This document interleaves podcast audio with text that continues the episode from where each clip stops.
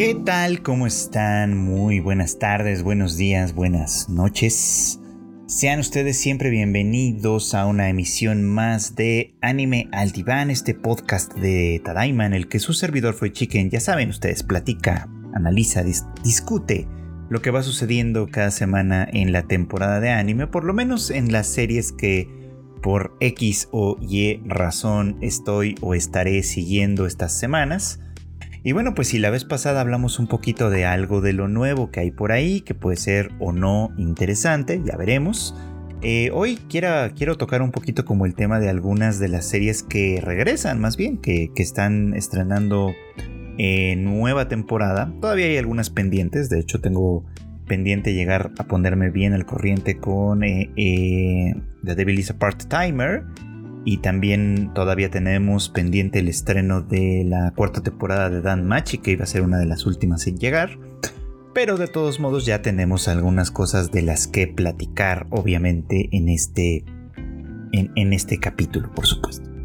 Y quiero hablar de una de las que, pues creo que mucha gente esperaba, sí, porque pese a todo, pese a las críticas, pese a los comentarios negativos, pese a las burlas de, eh, en cuanto a la creciente obsesión del autor por su protagonista, que pues, sí se ve de pronto un poco raro. La verdad es que creo que Rent a Girlfriend es una de las series que más eh, se esperaban de esta temporada y que pues creo que da algunos, algunos puntos a partir de los cuales platicar, ¿no? La nueva temporada, de hecho, retoma el hilo desde, pues, desde donde se quedó la primera, ¿no? Eh, en aquel punto en el que Kazuya eh, se entera, pues, de que el objetivo de Chizuru ah, actuando pues como, como novia de renta es en realidad practicar y obviamente hacerse de dinero para, eh, pues para cumplir un sueño diferente que es el de ser actriz.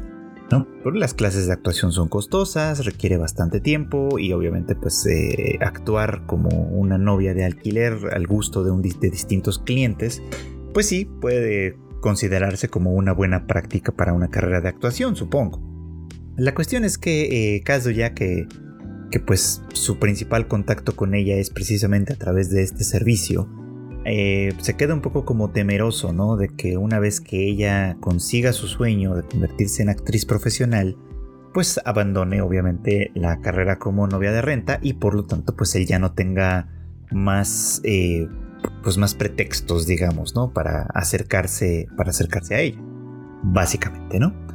Eh, lo cual pues es interesante, ¿no? Porque eh, obviamente pues son vecinos, sabemos, tienen una relación relativamente cercana desde ciertos puntos de vista, pero la serie de pronto como que juega o, pretende jugar a que los límites que tiene la relación preestablecida entre ellos, es decir, los de pues un cliente y una prestadora de servicio, vamos a decirlo así, eh, no tendrían que romperse y sin embargo los transgrede constantemente. ¿no? Ese es como un juego constante que hace esta serie que eh, muchas veces pues da cuenta por un lado de la cercanía y la intimidad que este par empiezan a, tener de manera natural pero por el otro lado también pues da cuenta de cómo es una estratagema narrativa muy pobre desde mi punto de vista para seguir alargando el cuento cada vez, ¿no?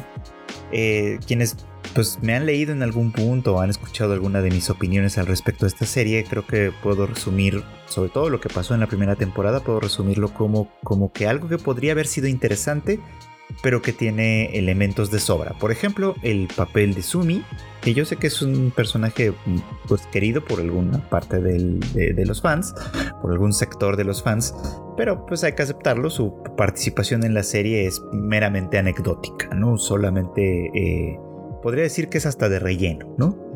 Y el caso de Ruka eh, es francamente un estorbo para la trama, ¿no? Eh, ella es la novia oficial de Kazuya, entre comillas, digamos. Eh, la manera en la que se enamora de él, pues es bastante arbitraria, pero bueno, que vamos a decir que vamos a decir que funcione para alguna cosa.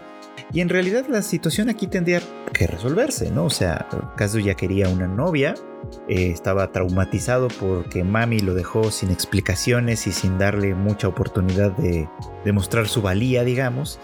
eh, se refugió en Chizuru como una manera de resolver su problema, pero pues una vez que aparece Eruka, eh, pues el problema técnicamente está resuelto. Es una chica linda, está enamorada de él, básicamente es bastante tolerante con muchas de sus, de sus manías y de sus mañas, y bueno, pues creo que eso resolvería el problema, ¿no? Desde cierto punto de vista. La cuestión es que, pues, muy pronto él admite, al menos para sí mismo, que en realidad está enamorado de Chizuru y que por lo tanto pues ninguna otra chica va a funcionar para él de la misma manera. En ese momento la serie bien podría haberse deshecho de Ruka, básicamente, ¿no? Es como, bueno, pues amiga, si contigo no va a funcionar las cosas, pues creo que todos estamos entendidos en el que aquí no tienes nada que hacer, que es mejor que te vayas a vivir tu vida por otro lado y ser feliz en otro lugar y listo, ¿no? Pero la serie la retiene porque eh, pues es un buen pretexto para que Chizuru tampoco debe ningún paso hacia adelante, por supuesto, ¿no? Y la pusilanimidad de Kazuya en ese sentido pues contribuye a todo esto. Entonces por eso creo que es más bien un estorbo para la trama, porque sirve más como un pretexto constante para que este par nunca avance de ninguna forma que como un obstáculo de verdad. Y digo que pues como un obstáculo de verdad no sirve porque para empezar caso ya no la quiere y es algo que está explícitamente dado. Este, y por el otro lado, eh, pues tampoco es como que estorbe tantísimo en realidad en, las pretensiones de, de, ambos, de Chizuru y de Kazuya, de acercarse, porque en realidad es bastante tolerante, decía yo, ¿no? O sea, como novia oficial, entre comillas, pues es muy muy paciente aceptando que acaso ya salga con Chizuru aunque sea como en este modo de plan en renta este es bastante paciente con aquello de, que las abuelas de ambos de Chizuru y de Kazuya pues de alguna manera creen que son novios reales y ella tiene que representar el papel de la amiga en, en ese drama entonces es como un personaje que realmente para esta trama no solo no crece, no avanza, sino que en realidad es uno de sus grandes obstáculos. Pero bueno. Eso en cuanto a, lo que va quedando con la primera temporada. Al menos hasta donde hemos visto ahora, pues que eh, Ruka no ha aparecido. Sumi pues tiene una aparición muy muy breve en el primer episodio. Y sí, todo se ha tratado, al menos hasta este punto, de Kazuya y Chizuru con una breve aparición de Mami. Que por lo visto pues pareciera como que tiene algunas intenciones ahí medio malévolas, ¿no? Pero bueno, en fin. La cuestión es que eh, esta temporada inicia con Chizuru teniendo su debut como actriz en una pequeña obra de teatro a la que Kazuya acude, eh, pues sí, para verla obviamente, porque tiene curiosidad, porque pues no puede dejar de estar eh, enfocado, de, enfocar toda su atención en ella, para darse cuenta de algo muy interesante, y es que Chizuru es una buena actriz, vamos, ¿no? No que él no lo supiera ni nada, pero, pero sí, básicamente es una buena actriz, capaz de, alcanzar varios registros, digamos, en su, en su, sí, en, su arte.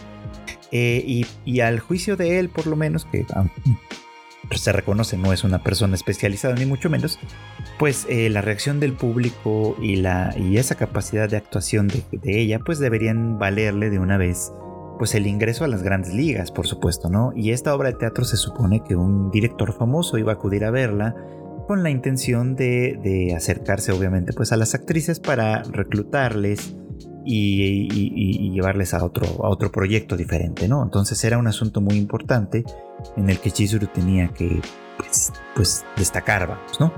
Y lo hace, pero pues por el otro lado eh, no, no resulta ser la actriz elegida porque pues este, la otra chica, la protagonista de hecho de la obra, que hace una, actuación pues se entiende que decente, pero bastante más modesta que la de Chizuru, pues es quien atrae la atención del director. Y no por otra cosa que por el hecho de eh, pues contar con el privilegio digamos de, estar, de, estar en, el medio desde mucho tiempo atrás de conocer al director desde mucho tiempo atrás también y que pues básicamente eh, pues en un medio como ese pequeño como es las relaciones eh, de conocimiento previo muchas veces, y obviamente de influencia, muchas veces tienen peso sobre las nuevas, pues los nuevos talentos, vamos, ¿no?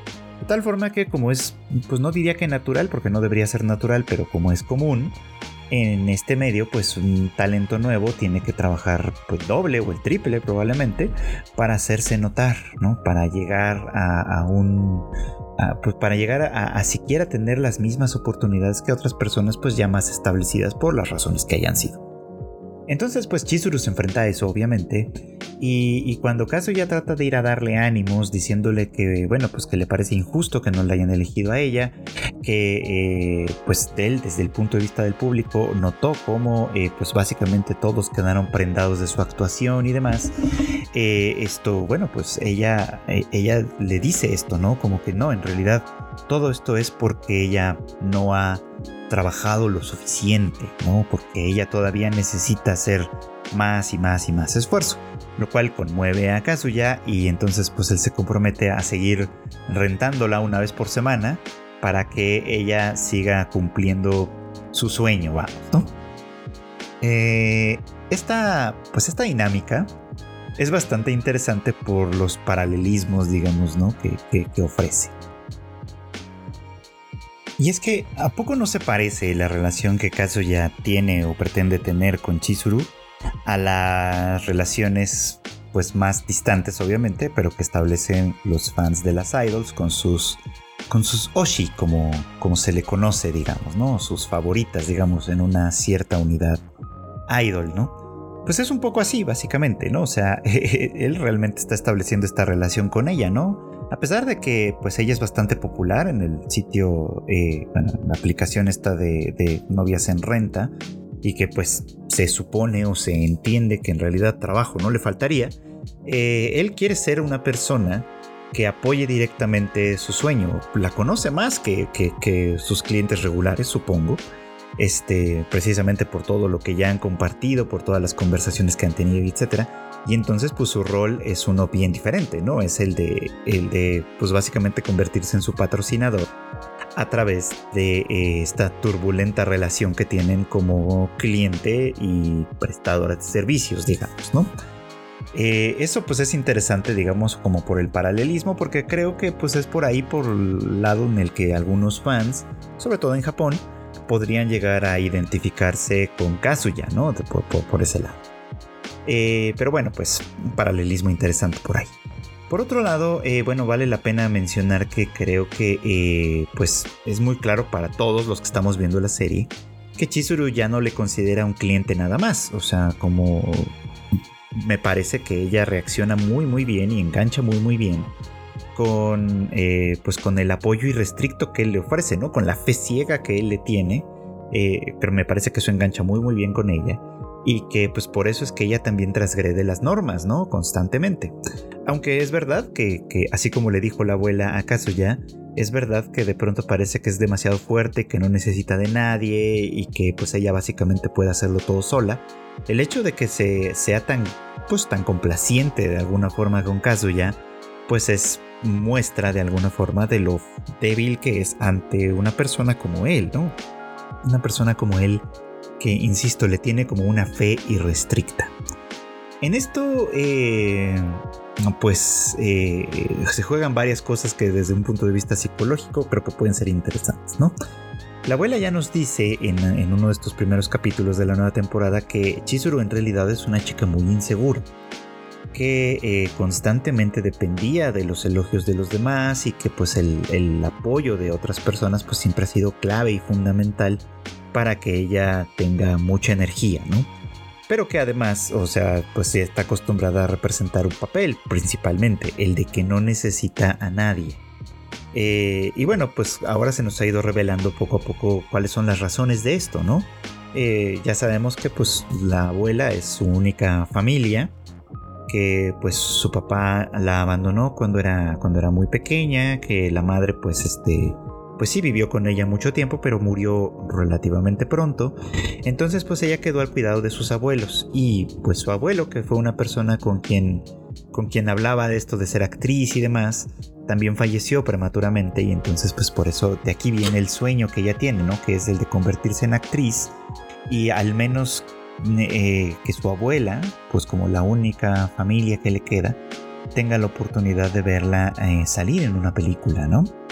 Entonces, bueno, pues este eh, tiene un sueño que va de la mano muy con su historia personal, muy con su propia inseguridad y muy con el compromiso, digamos, que tiene o que siente que tiene con las personas que le han apoyado duramente, ¿no? Desde luego. Y es aquí pues donde caso ya eh, funciona muy bien para ella, claramente, porque justamente, vean cómo, cómo esto puede ser peculiar, justamente eh, él se inserta justo en donde están eh, estas fragilidades, digamos, ¿no? Como en la personalidad de Chizuru. Ella necesita o se engancha bien con personas que le tienen fe, con personas que confían en ella, con personas que la elogian, por supuesto, ¿no? Y es por eso creo que ella eh, pues empieza a verlo con un cariz distinto, ¿no? O sea, a pesar de todas sus fallas, como persona y como personaje, que pues hemos o podemos mencionar de manera muy, muy alargada, eh, con lo que ella se engancha no es con eso, sino con el hecho de que él es una persona que le tiene toda esta fe. Desde el lado de Kazuya, por otro lado, vamos, esta fe eh, que él tiene, que ciega en ella, está basada en algo que también en términos generales, por lo menos en este punto, es falso. Y es la idealización. Eh, idealización, por idealización vamos a entender un proceso psicológico, digamos, por el cual nosotros, mentalmente hablando, nos convencemos de algo que no necesariamente está ahí en la realidad. Es algo que hacemos mucho, de hecho es, es, un mecanismo de defensa muy conocido, muy recurrido además, ¿no? Eh, bastante difícil de identificar de pronto y mucho más difícil de desmontar porque pues básicamente estamos luchando contra una lógica interna que nos convence a nosotros mismos de pues de cualquier cosa. En este caso, eh, Kazuya está convencido de que Chizuru es una persona eh, pues increíble, no muy muy valiosa en todos los sentidos, que vale muchísimo más muchísimo la pena, vamos, ¿no? A partir de esta idealización, ¿no? Él desde que la conoce, pues la conoció como una chica prácticamente perfecta, ¿no? Eh, bella, trabajadora, inteligente, sagaz, en fin, como con muchísimas, muchísimas virtudes. Y curiosamente, él la idealiza más en la medida en la que ella representa algo que, eh, que contrasta con él mismo, ¿no? la opinión que tiene de sí mismo es, pues no es muy buena en general, ¿no? Eh, él, también es una persona muy, muy insegura que de una manera muy semejante a, lo que pasó con Chizuru, también se nos cuenta ahora parte de su historia, fue un chico muy consentido. O sea, su familia siempre le, le, quiso mucho, le tuvo mucho, mucha fe, igual, ¿no? Sobre todo cuando era niño. Su propia abuela igual lo, consentía muchísimo y le daba todo lo que quería. Y básicamente pues se ha convertido en el, en, el único heredero, digamos, ¿no? De una tienda que pues básicamente es de donde se, de donde se sostiene pues toda la, riqueza de su familia, que no parece ser poca. Entonces esto, eh, pues él de alguna forma ha ido avanzando en la vida sintiendo como que este, esta carga que cae sobre él, a diferencia de Chizuru, no se convierte en un compromiso, sino más bien en una carga. Esta, esta carga que ha caído sobre él quizá es demasiado para alguien como él. Quizá él realmente no lo merece, quizá él no es una persona que valga tanto la pena y como tal.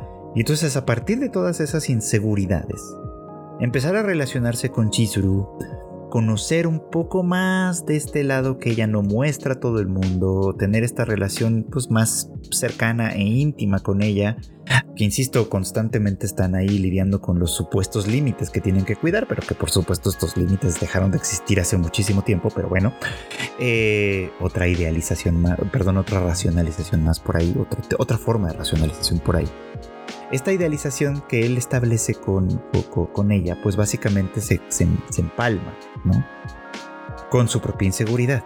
Y se convierte en una cosa que, digamos como de una forma como, como, como ambigua, funciona para que él se sienta mejor. Es decir, si una chica tan linda como ella puede estar a su lado o pudiese estar a su lado, quizá entonces él no sería tan malo. Quizá entonces él no estaría tan mal, ¿no? O sea, tiene que enaltecerla mucho más de lo que ella es. Porque digo, muchas de esas cualidades que él le atribuye sí están ahí. No, no, son, no son falsas, por supuesto, ¿no? Pero para que funcione como idealización, él las convierte en algo prácticamente divino, inalcanzable, ¿no? Y de hecho, muchas de las fantasías que él tiene, así sobre de que el tipo de personas con las que ella en realidad preferiría estar, el tipo de vida glamorosa que ella debería tener, en algún punto se imagina muchas de estas cosas, tienen que ver con ponerle en una posición que es inalcanzable para él, ponerle en una circunstancia en la que ella es una chica que pertenece a un mundo completamente ajeno a él y por supuesto que para él sería inalcanzable. Y una vez que es inalcanzable desde ese punto de vista de la idealización, parte de la realidad en la que los dos, en realidad, vamos, tienen una relación cercana, él conoce más de ella de lo que en realidad ella le mostraría a cualquier otro cliente, eh, acepta sus, sus acercamientos en forma de citas a través de la, de la aplicación, por supuesto, pero también otro tipo de acercamientos que constantemente transgreden estas reglas Aquí aprovechando que son vecinos, por ejemplo, aprovechando también el malentendido que existe con las abuelas, en fin, aprovechando como todas estas cosas que parece que no tienen ninguna solución, pues están teniendo esta relación un poco más cercana. Y esto le permite a él fantasear con, con otra idea, ¿no? Si ella es una chica completamente inalcanzable para él, que de ninguna manera estaría cerca de sus posibilidades, pero que de alguna manera lo está, Quizá entonces él puede que no sea una persona tan decadente ni tan no es un perdedor tan grande como él de pronto lo pensaría, ¿no? O sea, la enaltece para de una manera eh, fraudulenta, por así decirlo, enaltecerse un poquito también a sí mismo. Es un juego muy peculiar y muy interesante desde ciertos puntos de vista. No sé qué tanto eh, eh, el autor Eiji Miyajima lo tenga tan claro en ese sentido, pero me parece que lo representa en ese terreno muy muy bien, ¿no?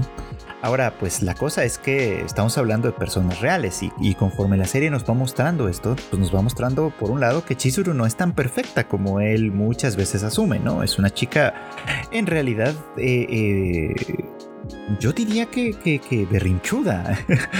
Eh, incluso incapaz de, ser honesta consigo misma de verdad, ¿no? Incapaz de reconocer sus propios sentimientos. Tan testaruda, vamos, ¿no?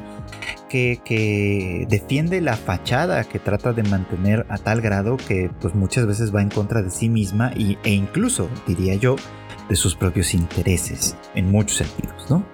Eh, ya obviamente pues tiene que idealizarla o siente que tiene que idealizarla porque solo así eh, pues esto funcionaría para él. Si la viera de una manera un poquito más realista, ¿no? Pues por un lado se daría cuenta de todo esto, ¿no? De que pues desde cierto punto de vista, como muchos fans de esta serie han mencionado, pues la relación que tienen en realidad es bastante abusiva. ¿no? Porque eh, eh, supuestamente juegan a mantener los límites de la relación, pues cliente prestadora de servicios, vamos, pero en realidad los transgreden constantemente. Pero eh, el tema del cobro pues es implacable, ¿no? Él, a final de cuentas tiene que seguir pagando.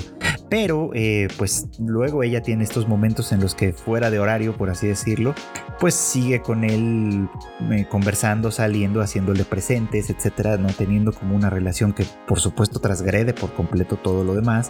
En fin, o sea, tienen este juego extraño en el que los límites aparecen simplemente para estorbar en algo en lo que, que se habría resuelto y se podrá resolver de maneras mucho más amigables y saludables, eh, pues si fueran honestos consigo mismos. Ahora, yo sé que esto tiene otros, otras razones. Eh, obviamente esta serie se está alargando y alargando. La gente que lee el manga pues está cada vez creo que un poco más agotada con este tema. Pero se alarga y se alarga porque pues por supuesto que sigue siendo un, buen hit de ventas, ¿no? Y parte de, de lo que las editoriales de manga suelen hacer con las historias que funcionan mejor desde el punto de vista comercial, no narrativo, que no es lo mismo, es pues tratar de alargarlas lo más posible, ¿no? Para seguir sacándoles provecho económico. Probablemente esto es algo que está pasando con Renta Girlfriend, como ha pasado con un montón de series en el pasado y se nota, pero bueno, pues aquí entre más se alarga, pues más, más, más parece lógico que el autor pues no tenía tantas intenciones y que no tiene gracia para alargar este cuento, ¿no? Desde este momento en la serie de anime ya se está notando, o sea, la solución, insisto, es muy sencilla. Si Chizuru y Kazuya fueran un poco más honestos consigo mismos, eh, pues podrían reconocer que la relación que tienen entre ellos no, es realmente una, una relación que deba ser así podrían empezar por ser amigos de verdad, ¿no? O sea, y después ver si algo más desarrolla, desde luego. Y si él quisiera apoyar eh, eh, el sueño de ella, pues básicamente él puede hacerlo sin necesidad de darle vueltas, ¿no? Él podría, él puede, pues, pues sí, ¿no? O sea, colaborar con ella de cualquier manera, ¿no? A fin de, a fin de, ayudarle a cumplir el sueño que ella está buscando, o no, simplemente podría dejar que ella persiga su sueño como pueda y ser su amigo o, ser su novio incluso, acercarse a ella de una manera diferente. En fin, sabemos que no va a ser así porque pues a quién le interesa ver relaciones que se resuelven de manera saludable. Lo que queremos es ver cosas que no funcionan, problemas que, no deberían existir, ¿no? Y sentir cierto nerviosismo con ello. Pero bueno, creo que de alguna forma eh, eh, pues esta serie pues sí, logra mantener a su público, eso me parece que es una realidad. Eh, ya no necesariamente por las mejores razones, me parece a mí, pero en principio creo que tenía algunos puntos de interés y todavía en este punto, al menos de la adaptación animada, creo que los tiene.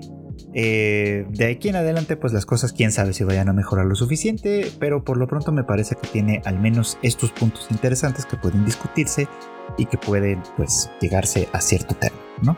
Caso ya no es un gran personaje en realidad, pero creo que si justo examinamos un poquito desde dónde estos dos es que se están enganchando, pues la cosa tiene un poquito más de sentido. Y bueno, otra serie de que ya volvió esta temporada y que se esperó por, por, bastante tiempo en realidad. La primera temporada tiene varios años ya de haber sido eh, pues, pues lanzada, vamos, ¿no? Eh, es Made in Abyss que pues sí, volvió, volvió esta temporada con su segunda temporada, aunque ya habíamos tenido un, pues digamos como que un extra, un, avance en la historia con la película eh, eh, que, salió, me parece, el año pasado o hace, o hace un par de años, bueno, no sé, que no tiene tampoco tanto tiempo. Pero que bueno, pues ahora regresa en el formato de, pues, de serie semanal, digamos, ¿no? con algo que, bueno, con un, un, nuevo arco que promete ser pues difícil también de tragar, doloroso, como la mayoría de las cosas que han pasado en Made in. Si ustedes no la han visto o no saben de qué estoy hablando, les platico un poquito como a manera de, muy apartado resumen que es de qué es de lo que se trata, ¿no? Este es un mundo en el que en alguna parte, en algún lugar del mundo, hay un gran cráter eh, que, que se extiende, digamos, como en las profundidades y que la gente conoce como el abismo. Alrededor de este cráter, de este enorme cráter misterioso, hay una, pues una aldea de, eh, habitada principalmente por los exploradores, quienes se dedican a, adentrarse, digamos, como en este, en este cráter, en el abismo, a tratar de recuperar eh, reliquias, ¿no? Que aparentemente pertenecen o pertenecieron a una civilización muy antigua, ¿no? Entonces, pues obviamente estos exploradores pues bajan hacia, hacia el abismo, exploran, eh, toman nota de la flora, de la fauna, recolectan las, las, reliquias y básicamente pues a eso es a lo que se dedica. Eh, sin embargo, el abismo tiene eh, una característica muy peculiar e importante, ¿no? Y es que a medida que se baja, a medida que se profundiza en él, volver a la superficie es más difícil, ¿no? Eh, hay una especie como de maldición, vamos, ¿no? En este, en este abismo, que quiere decir que cuando uno, pues básicamente hace esto, ¿no? El regreso cada vez se va haciendo más complicado y va teniendo síntomas que se expresan, sobre todo en el propio cuerpo, ¿no?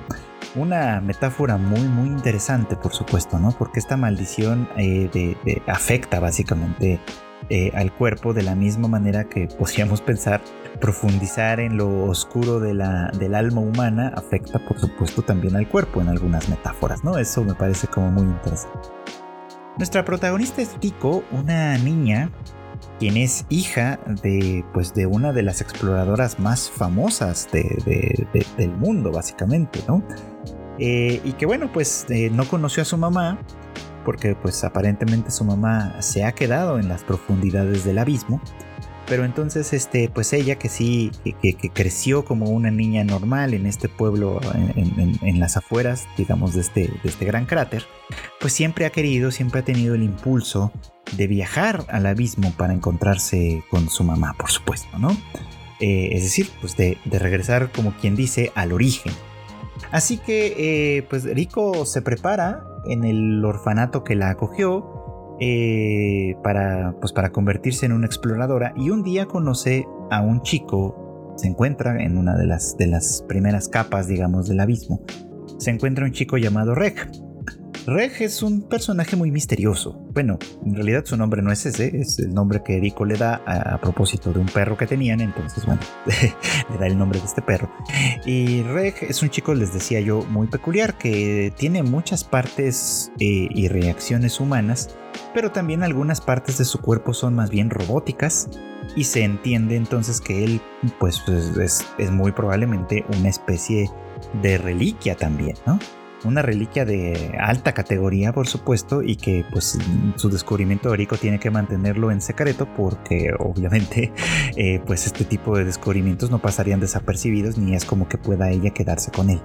Sin embargo, las habilidades de Beg, que como decía sus partes mecánicas tienen varias, varias posibilidades, eh, le, instan entonces a, fugarse junto con él del orfanato y empezar a explorar el abismo por su cuenta, ¿no?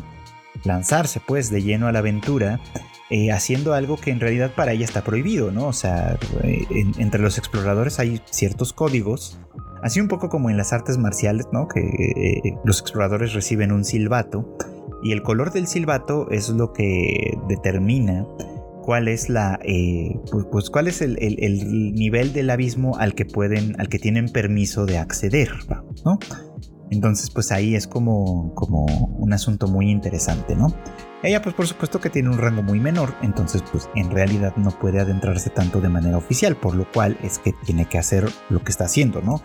Jugarse, despedirse de todos sus amigos con la, con la intención de, pues nunca volverles a ver, porque básicamente eh, adentrarse al abismo y además ir a las profundidades a las que ella quiere llegar significan un viaje sin regreso y pues hace este, emprende esta, esta huida, digamos, ¿no?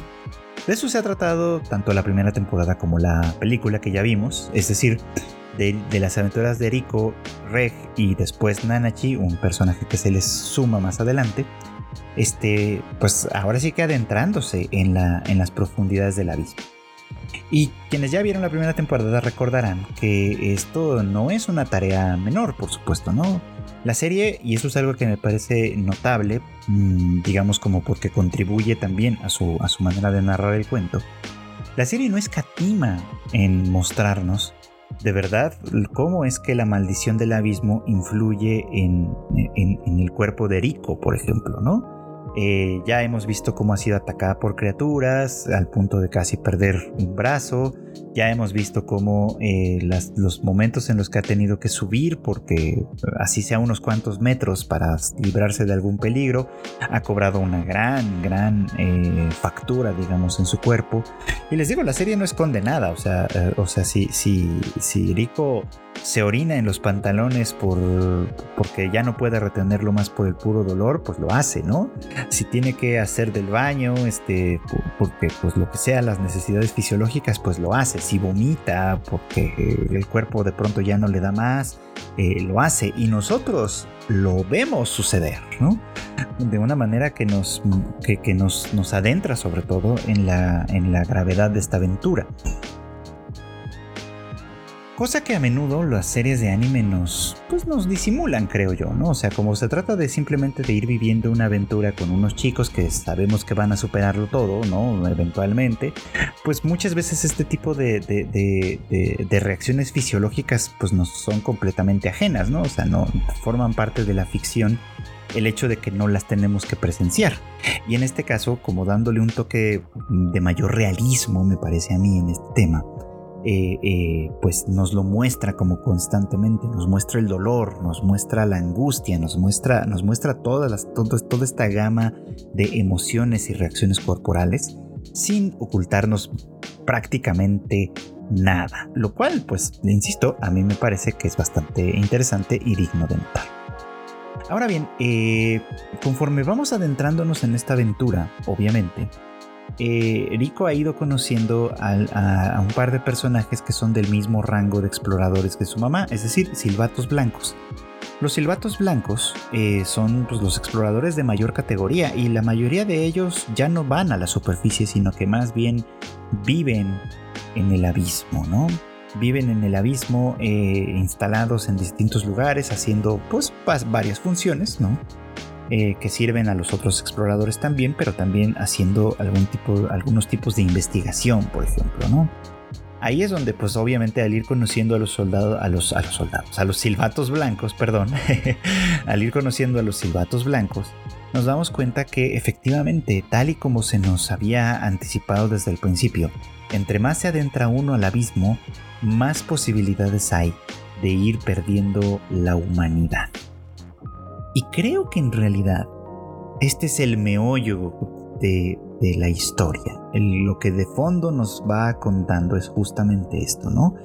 Cómo la humanidad o lo que entendemos por humanidad en esta, eh, eh, en esta idea, en este ideal, más que idea, en este ideal de que la humanidad implica la curiosidad, la búsqueda por la verdad, la búsqueda por entender el mundo, la amistad quizá, eh, los vínculos fraternales, familiares, maternos, familiares, filiales, en fin, toda esta clase de cosas que a menudo asumimos que es lo que nos distingue sobre todo de, pues, de las bestias, por ejemplo, ¿no? Nuestra inteligencia, en fin, todas estas cosas que atribuimos de una manera ideal a, nuestra idea de lo humano, valga la expresión, ¿no?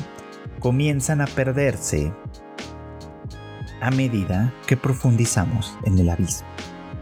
Es un poco como, como quizá, y no sé, no sé si será tan, si será eh, adrede o no, pero es un poco como esta famosa frase eh, de, de, que uno mira al abismo y el abismo lo mira de vuelta, ¿no? Este, eh, que, que, si mal no estoy es de Nietzsche. Pero bueno, en fin, el punto es que este eh, es un poco, creo yo, como esta idea puesta en términos muy, muy, muy gráficos, digamos, ¿no? no solo asomarse al abismo, sino que adentrarse en él. Es es ir perdiendo cada vez más la capacidad de, conectar con esto que entendemos por humano. Lo vimos, de hecho, insisto, sobre todo con los silbatos blancos que hemos conocido, cuyos intereses y cuyas posturas de alguna forma ante, ante, ante la vida y ante los, los, que pasan por sus terrenos básicamente, pues son eh, formas, eh, ímpetus digamos que podríamos haber llamado humanos en un momento dado, pero que han perdido como todas esas otras cualidades y se, quedaron limitadas a lo más esencial y básico. Creo que el caso más, eh, pues obviamente más significativo, es el de Bondru, eh, uno de los silbatos blancos conocido como el Señor del Amanecer, que habita en la pues ya bastante profunda quinta capa del abismo, por supuesto, ¿no? Eh, él en particular pues sí destaca un poquito como por su, por su bastante eh, alterada curiosidad, digamos, ¿no? Sobre todo en, lo que corresponde con la maldición del abismo. Esto que decíamos, ¿no? De, de, de, que, de que al momento de subir de alguna manera se pierde la humanidad, por supuesto, ¿no? Es un, hecho, obviamente, un, efecto del abismo que es muy, muy interesante desde cierto punto de vista, muy gráfico en muchos aspectos y, que, y con el que Bondrud ha eh, pues experimentado muy directamente, por supuesto, ¿no? Con efectos que quienes no han visto la serie no les voy a echar el, el spoiler, pero para quienes la han visto pues saben perfectamente ¿A qué me refiero? ¿no? Se trata a final de cuentas de una persona que, ha abandonado como cualquier otro, otros aspectos, digamos, como de su humanidad como tal, para seguir investigando algo, para seguir profundizando, digamos, como en esa curiosidad que podríamos llamar científica desde cierto punto de vista, ¿no? Pero creo que a final de cuentas eh, eh, esto es algo que puede ir sucediendo, digamos, ¿no? Eh, en, esta, en esta serie, ¿no? Que conforme se va profundizando y avanzando cada vez más en esto, eh, pues sí, algunos aspectos de lo que podríamos considerar como humano como tal se van, pues se van perdiendo, se van extraviando, ¿no? Y, todo va de la mano, pues básicamente con los misterios del abismo. En la medida en la que se profundiza en ello, en la medida en la que se llega a ello, en la medida en la que, en la que todos vamos, pues sí, vamos siguiendo a Rico y a Reg en este viaje, por supuesto, vamos dándonos cuenta cómo eh, pues este es uno de los efectos probables, ¿no? De los efectos posibles. Esta es una de las razones por las que muchas cosas no funcionan bien para los exploradores y entre más profundo llegan, pues más más sucede, digamos, ¿no? Esta es una de las razones por las cuales, obviamente, pues seguir esta historia puede ser bastante dolorosa, ¿no? Porque además, pues a medida, a medida que avanzamos conocemos gente, ¿no? Y gente que a lo mejor en algún momento tuvo las mismas intenciones que Rico, a lo mejor pues tenían eh, muchas otras cosas que proteger, que formaban parte de este ámbito humano del que venimos hablando, en fin, había como, como varias, varias, varias cosas, ¿no? Básicamente. Pero eh, pues básicamente creo que lo único que se puede decir al final de cuentas es que conforme vamos profundizando y conociendo a esta gente y conociendo sus, situaciones, nos vamos enterando básicamente del drama, ¿no? Del drama que consiste en ir más allá, del drama que consiste en abandonar esta humanidad, del drama que se desarrolla a partir de ir excavando cada vez más y más y más en los secretos de este mundo. Entonces, bueno, pues eh, creo que es una postura muy particular, una postura muy peculiar que, adopta esta serie para llevarnos de viaje, que por supuesto es difícil, que por supuesto llega a ser bastante dolorosa en muchos terrenos, pero que sin duda eh, nos va a dar lugar a cosas de qué hablar más adelante. Creo que eh, va a ser una de las series más importantes de la temporada de alguna manera, si bien creo que todavía le falta bastante para llegar a su clímax, sí me parece que, por lo menos en lo que respecta al viaje de Rico y compañía, vamos a tener muchas cosas sobre las cuales discutir. Y bueno, pues cerraremos este capítulo con eh, una. Pues con el regreso de una de las series más esperadas por mucha gente que fue o es el de Classroom of the Elite 2, la segunda temporada, vamos, de esta serie que también ya tiene algunos añitos que tuvo su primera temporada. Y que bueno, pues regresa con bombo y platillo, ¿no? Y para gusto y deleite de muchos fans eh, interesados en saber qué más va a pasar con eh, pues con este grupo, digamos, de estudiantes, eh, especialmente con el personaje de Kiyotaka Ayano Koji, que es pues un personaje que llama mucho la atención. Ahorita vamos a platicar un poquito, un poquito por qué. Tengo que decirles que a mí la verdad es que esta serie no me parece que sea tan buena como, como mucha gente cree pero sí eh, puedo ver, por supuesto, cuáles son o cuáles pueden ser algunas de las razones por las cuales pues tiene tantísima popularidad. Eh, para quienes no la han visto, eh, les platico un poquito en qué consiste este asunto, ¿no? Classroom of the Elite gira en torno a una escuela especial, una preparatoria especial, que pues desde el principio se nos dice que forma parte de un proyecto especial del gobierno, está ubicada en una en una región aparte, digamos, como de la ciudad. Eh, y al que, a la que pues básicamente solo pueden acudir pues personas eh, pues que, que, de alguna manera tienen mucho potencial, a las que se les espera que tengan un futuro o que puedan llegar a tener un futuro pues muy bueno, ¿no? Y contribuir digamos como con sus habilidades al beneficio del país en términos muy generales, vamos, ¿no? Eh, esta escuela tiene un sistema muy peculiar que se nos va revelando poco a poco. En primera instancia, eh, pues aparte de que los estudiantes son pues supuestamente elegidos como personas que, que, tienen mucho futuro, que tienen mucho potencial, esto básicamente pues en esta escuela donde van a vivir encerrados durante todo el tiempo que estén, que formen parte de ella, eh, ellos van a, eh, bueno, al ser un sistema cerrado, vamos, vamos a explicarlo como de manera general, al ser un sistema cerrado, donde pues básicamente hay todo, está, está en una pequeña ciudad propia donde pues hay cine, cafetería, tiendas de ropa, de videojuegos, de lo que sea, de lo que, de lo que uno decide, por supuesto, ¿no? Los estudiantes pueden eh, pues llevar a cabo su vida, su vida normal, a través de puntos privados que básicamente se les asignan, ¿no? A todos, todos reciben como parte de su equipo, digamos, un teléfono celular, un smartphone, a través del cual pues ellos tienen contacto con, la escuela, básicamente, ¿no? Y la escuela de alguna manera los monitorea. Entonces, cuando llega este grupo de personajes, este Ayano Koji y todos sus nuevos compañeros de la clase D, eh, pues lo que primero les explican es esto, ¿no? En esta, en esta ciudad escuela, pues básicamente todo se maneja a través de estos puntos. Eh, con los que pueden comprar lo que sea y, obviamente pues estos puntos se les otorgan pues mes con mes no para que para que pues puedan ustedes ellos llevar a cabo su vida les dan una buena cantidad de entrada, entonces pues básicamente muchos de ellos dicen, ah, ok, pues este, básicamente esto es para hacer, para vivir bien, ¿no? Entonces, pues sí, compran lo que necesitan, una computadora, videojuegos, qué sé yo, ¿no? Todo lo que necesitan para vivir a gusto.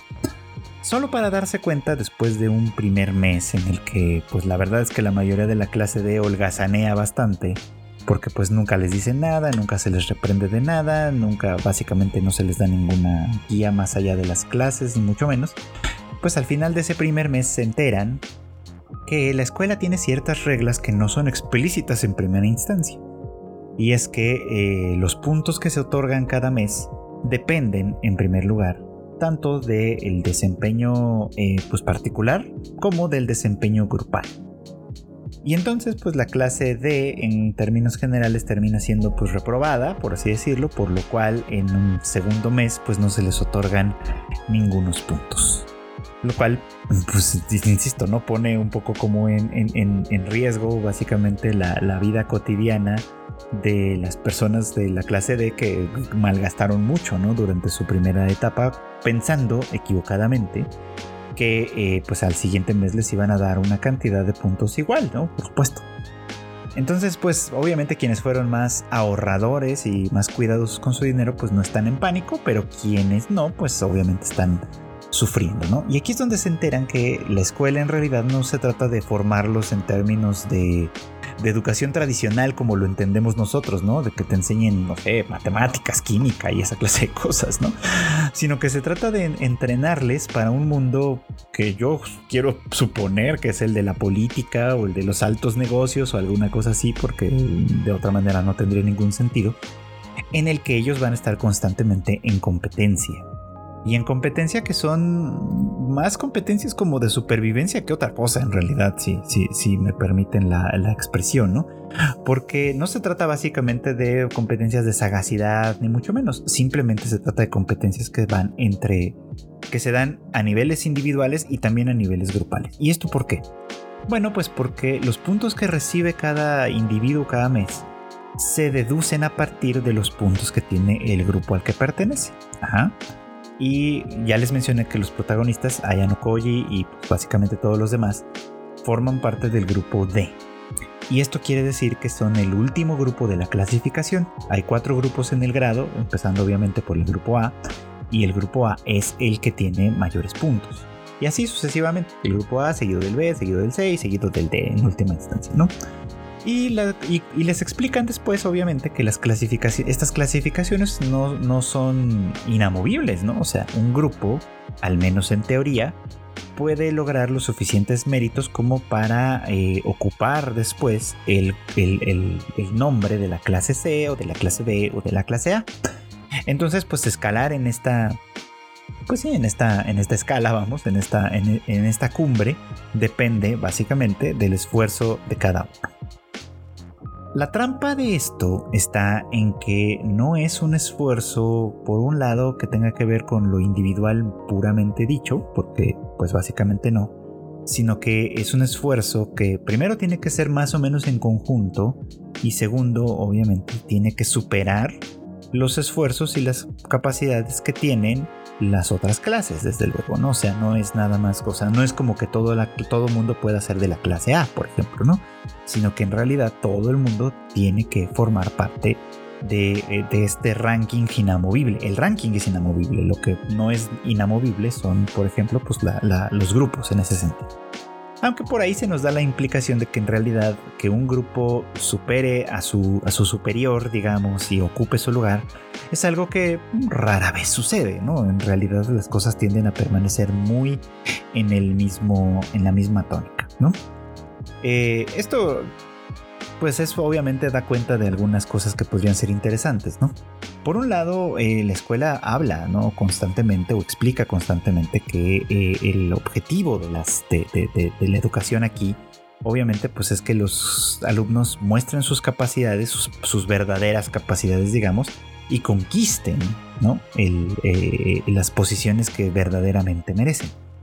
Sin embargo, el hecho de que partan desde una jerarquía fija, inamovible, que de hecho eh, los grupos incluso se configuran de esa manera, es decir, los que, los que destacan más son colocados en conjunto en el grupo A, los que destacan más eh, siguientes pues, pues, son destacados en conjunto en el grupo B, etc. De tal forma que pues obviamente el grupo D está formado por aquellos que si bien ingresaron a esta escuela y por lo tanto en teoría son personas especiales, este en realidad son los menos especiales de los especiales, por así decirlo, ¿no? Entonces desde ahí empezamos mal. Y si inmediatamente a los primeros meses o el primer mes, ¿no? También se empieza a generar de manera artificial una desigualdad económica profunda y fundamental, pues obviamente complica muchísimo eh, para los de la clase D, sobre todo, escalar posiciones y lograr obtener algunos resultados, ¿no? Esto es lo que lo convierte, por un lado, en un asunto interesante, pero por el otro, pues en, un asunto un tanto, un tanto fraudulento, por así decirlo, ¿no? O, no, quizá es muy realista, quizá habrá que decirlo así, ¿no? Porque pues al mismo tiempo que el discurso en teoría es que con tus propias capacidades puedes lograr lo que sea, en la realidad, pues la, la, la estructura social, institucional aquí te pone las tabas de entrada. ¿No? O sea, los, los, que empiezan en, un terreno privilegiado como la clase A o la clase B, vamos a ponerlo también ahí, este, pues es muy difícil para empezar que, que, hagan esta escalada, pero también es muy difícil que caigan básicamente por la misma razón. En ese sentido, creo que esta escuela hace un reflejo muy fidedigno de cómo funciona la sociedad en general, incluso en, esta, en este discurso ambivalente, ¿no? En el que se te dice esto, ¿no? Tú esfuérzate, trabaja, estudia muy duro, sé más inteligente que los demás y vas a lograr lo que quieras, básicamente, ¿no? Y aunque eso es algo que la historia no se cansa de mostrarnos que algunos individuos consiguen, ¿no? Efectivamente, algunos efectivamente vienen de la nada y logran colocarse hasta la cima de las sociedades, en realidad es algo que no se, no se consigue por pura inteligencia y esfuerzo. Es algo que, en el que se juegan un montón de factores diferentes. Y aquí pasa un poquito lo mismo. Ahora, hablando de nuestro protagonista, Ayano Koji, que es pues básicamente el personaje más popular del rancho, es un chico que todavía no se nos dice bien de dónde, de dónde viene, pero aparentemente formaba parte de un grupo experimental eh, de niños con los que de alguna manera se hacía algo con su inteligencia, con sus habilidades o yo qué sé. Y él se escapa de ese lugar, les digo que todo esto todavía es muy misterioso, se escapa de ese lugar y se mete en esta escuela. No entendemos muy bien por qué, ¿no?